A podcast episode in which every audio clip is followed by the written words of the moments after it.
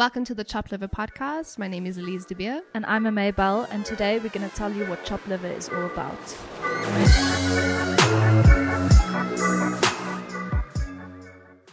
Let's start telling people by who we are. Elise, do you want to tell us more about you? I am an artist. Like I kind of like to class- classify myself as like artist, bookbinder, and maker of things. In my art practice, I focus a lot on printmaking. I think printmaking has always just been my first love ever since like my first day at university when they told me about printmaking, like, this is for me. It's super technical, takes way too long. It's fantastic. and from the printmaking and my love for paper and kind of tactile things became my love for bookbinding. I've always loved books as objects and bookbinding just seemed like such a natural kind of progression for me. Do you think that the bookbinding or the book as an object issue came from uh, Michaelis also focusing very much on sculpture because it's a printmaking sculpture yeah. focus primarily. And do you think that that's influenced the way that you see books as objects or sculptures because you've made a lot of sculpture works with books? Yeah, I think so. I think it's kind of like a twofold for me where at Michaelis, definitely in my year, I mean, I, was, I graduated in 2015, the two main areas was printmaking and sculpture was like the two biggest. And I think all the lecturers were quite shocked by that especially the printmaking ones. They didn't know what to do with 20 printmaking students in one year. But my initial like love for books as objects came from the fact that I'm dyslexic and I couldn't ever access the information within books, but books as an object, I mean, I would just collect them. My house is full of them. And I've kind of been banned from buying any more books. Same here. Um, but they're just these amazing objects. And I think as because I'm quite a traditional bookbinder. It's not just kind of like glue binding or anything like that, but it's this painstaking process of hand sewing each signature in and building these beautiful covers for it, and then building boxes for the books. I think it's quite like a niche arena of that like traditional bookbinders. I'm also very interested in book restoration, and I've done quite a few kind of internships with great book restor- restorers here in South Africa and that influences so much of my practice. I've been definitely making more like book arts and things like that because there's something so fun about an artwork that people can interact with. That's amazing. But we'll definitely have to do a separate podcast oh, yeah. with you just about bookmaking, book and binding. We'll just talk about books, and I pressing. can't think of anything better. exactly, because I think you are the only bookbinder probably that I know, and many people will know mm. after this. Yeah. But um, Tell so, us a little bit more about what you do. Please, can I just? so I am a art historian by education, um, but I'm also the gallery director currently at David Projects. And we collaborate with artists to produce shows and to make work in our print workshop, which has also cultivated a print interest in me. And you taught me how to make prints, when you came, you were at our Cape Town gallery and you came up for a month working in Joburg and you taught me how to make prints. And then thanks very much. Now I can't stop because it's printmaking it's is addictive. so, it's so addictive and it's so exciting. So I've had cultivated a little bit of a love for printmaking where I just experiment with in my own time. But I've always wanted to be kind of a children's book illustrator. I have always drawn. I've always had a fascination with drawing and I've, that's the thing in my life that I've always wanted to be good at. And it's always felt like I couldn't be good at it. So I was never good enough to maybe go and study fine art, you know, deciding for myself or what, you know, feedback you're getting. So I stopped drawing for about 10 years and then picked it up when I moved back to Joburg in 2013 and I haven't stopped since. So I really have a passion for drawing and I have a passion for creating illustrations. And then another thing that you taught me, you're teaching me so much. I know, I'm just here to just share knowledge with the world. Teach me, Guru Elise. But um, is pop-up books. I mean, you have a huge love for, yeah. for pop-ups and it's super fun to do it. And I remember when you and me and Gabrielle and was Brit with us yes. as well at that time. And you were teaching us all how to make these simple pop-ups. Mm-hmm. And from there, I've been combining them with my illustrations and they've just served me so well that I actually could get a little bit closer to fulfilling my dream of maybe making a children's book illustra- illustration Oh, with pop ups. So um, that's really my background. And what I do, I also like to take some photographs sometimes. I like band photography and I like art product photography. And me and your sister can have a yeah. photography showdown, who's also going to be one of the guests on our podcast episodes coming yeah, up. Yeah, so definitely look out for that one. So that's, I mean, do we want to tell people a bit what Chop Liver Society is all about? Because that's really come about through our working in these creative mm-hmm. industries. and our, they are, it is appreciated, but not in a not in the mainstream sense of being appreciated exactly. and acknowledged. So the phrase just like chopped liver, I think everyone knows the saying is like, "Are you just feeling like chopped liver?" And that really came about. I think a lot of creatives and innovators feel that way, where it's you put your heart and your soul into something, you study it for years, whether it's self-taught, you go to university, but you have these people who are not part of the creative industry approach you. And like the worst fa- phrase being like oh don't you just want to like take a photo of this? Don't you just quickly want to draw me this thing of my children? or, or things like that. But i don't think a lot of people understand the amounts of work it takes to produce an artwork or to put up an exhibition or to photograph something and then to edit it or so and i think it leaves a lot of people feeling like you're just chopped liver um, and that's why the Chopped Liver Appreciation Society exists.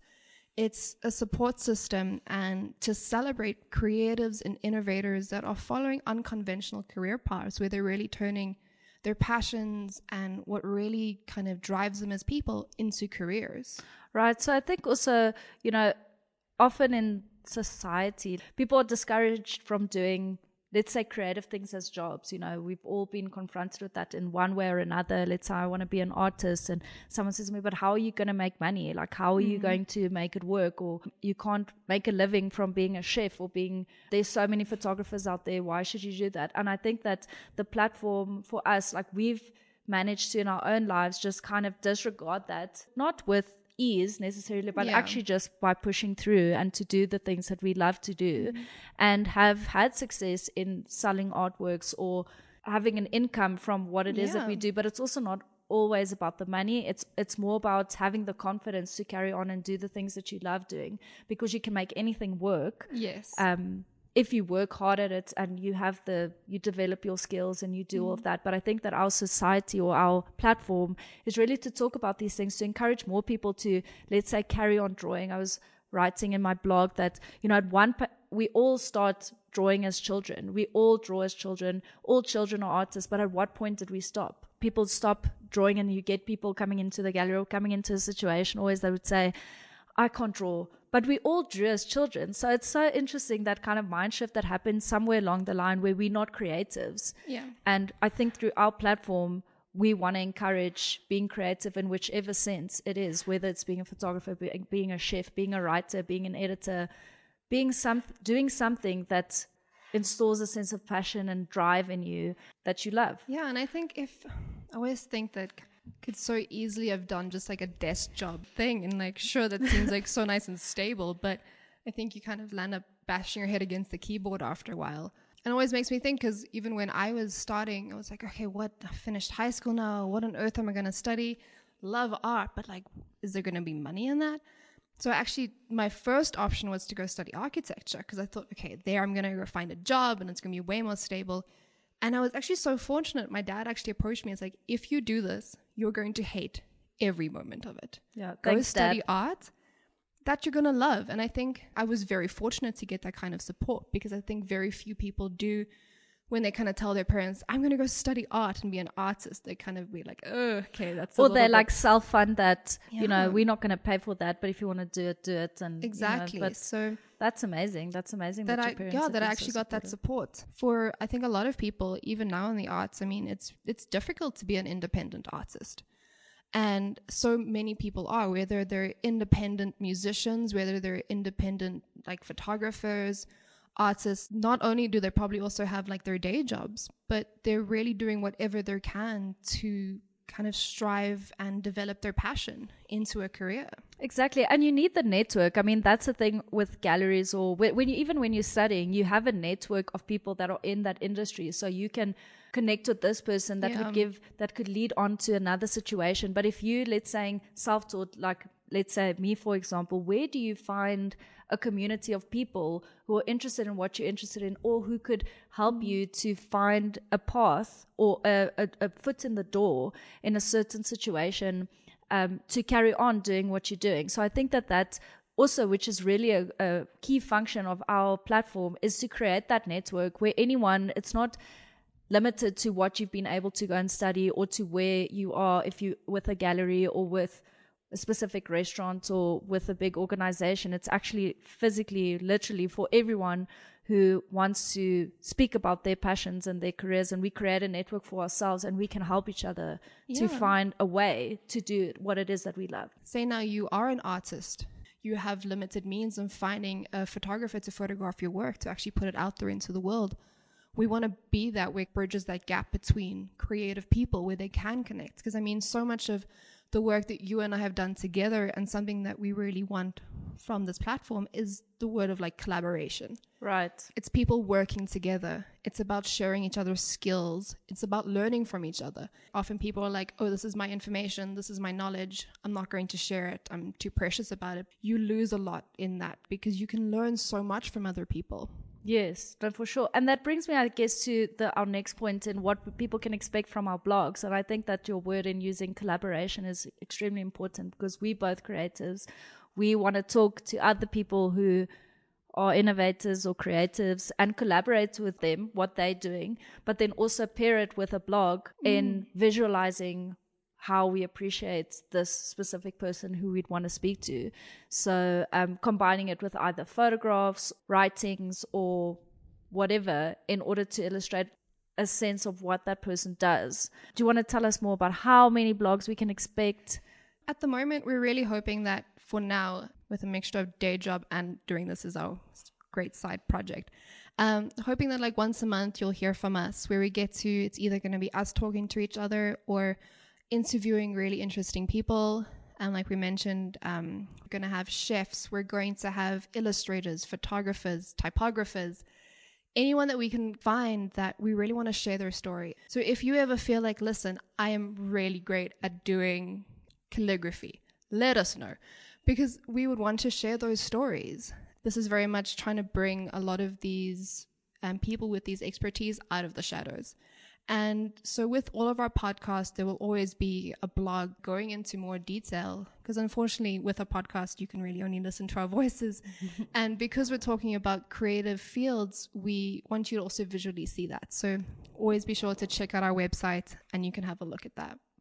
So I think with the blog, we also want to kind of illustrate what the world would look like without these people in like a quirky kind of way, um, not edit text or, you know, not do whatever it is that these people do and see and see what they can, what, what that looks like. But in addition to the monthly blogs with our guests that we want to do, we also want to do uh, book recommendations, which would be shorter podcasts just on what we've been reading and inspiring us, and maybe something that pulls you through a hard time. Um, not mentally, but like creatively. Creative blocks, yeah, yeah, to- yeah, to pull you through creative blocks. So we we want to speak about these books and um, other fillers, which we'll come up with as we go along. As we go, yeah, because we'll be sometimes talking about just objects that we love and just kind of sharing what inspires us. And hopefully, through that, inspires you because I know I definitely get my creative blocks way too often. And for me, always listening to podcasts and listening to other creatives talk about what they're doing, what inspires them, often inspires me. Right, me too. So, at the end of this episode, And at the end of really all of our episodes, we want to present you with a doodle challenge. the Doodle Challenge. The doodle challenge. Part of every podcast, there will be a themed doodle challenge. This episode will be what, Elise? Pilots. Because it's our pilot episode.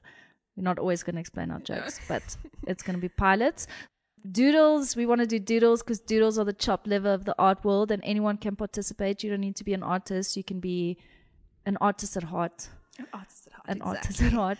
Um, and this could be on a napkin, could be digital, it could be on toilet paper. literally on anything that you can find that you can draw on take a photo of it and send it to us um, and you can send it to us via instagram facebook email the address is info at choppedliversociety.com and if you're sending it to us on instagram and facebook use the hashtag class doodle challenge that is c-l-a-s doodle challenge That's it.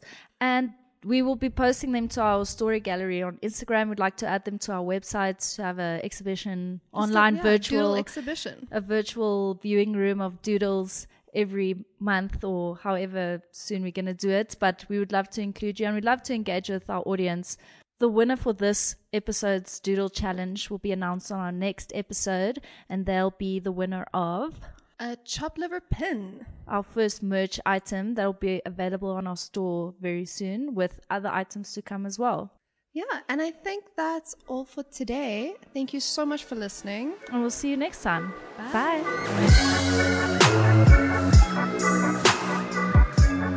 More information on the platform, visit our website choppedliversociety.com and like us on Facebook and Instagram and bring your friends. And this podcast was produced by Jonathan Bell at Bell Studios in Johannesburg.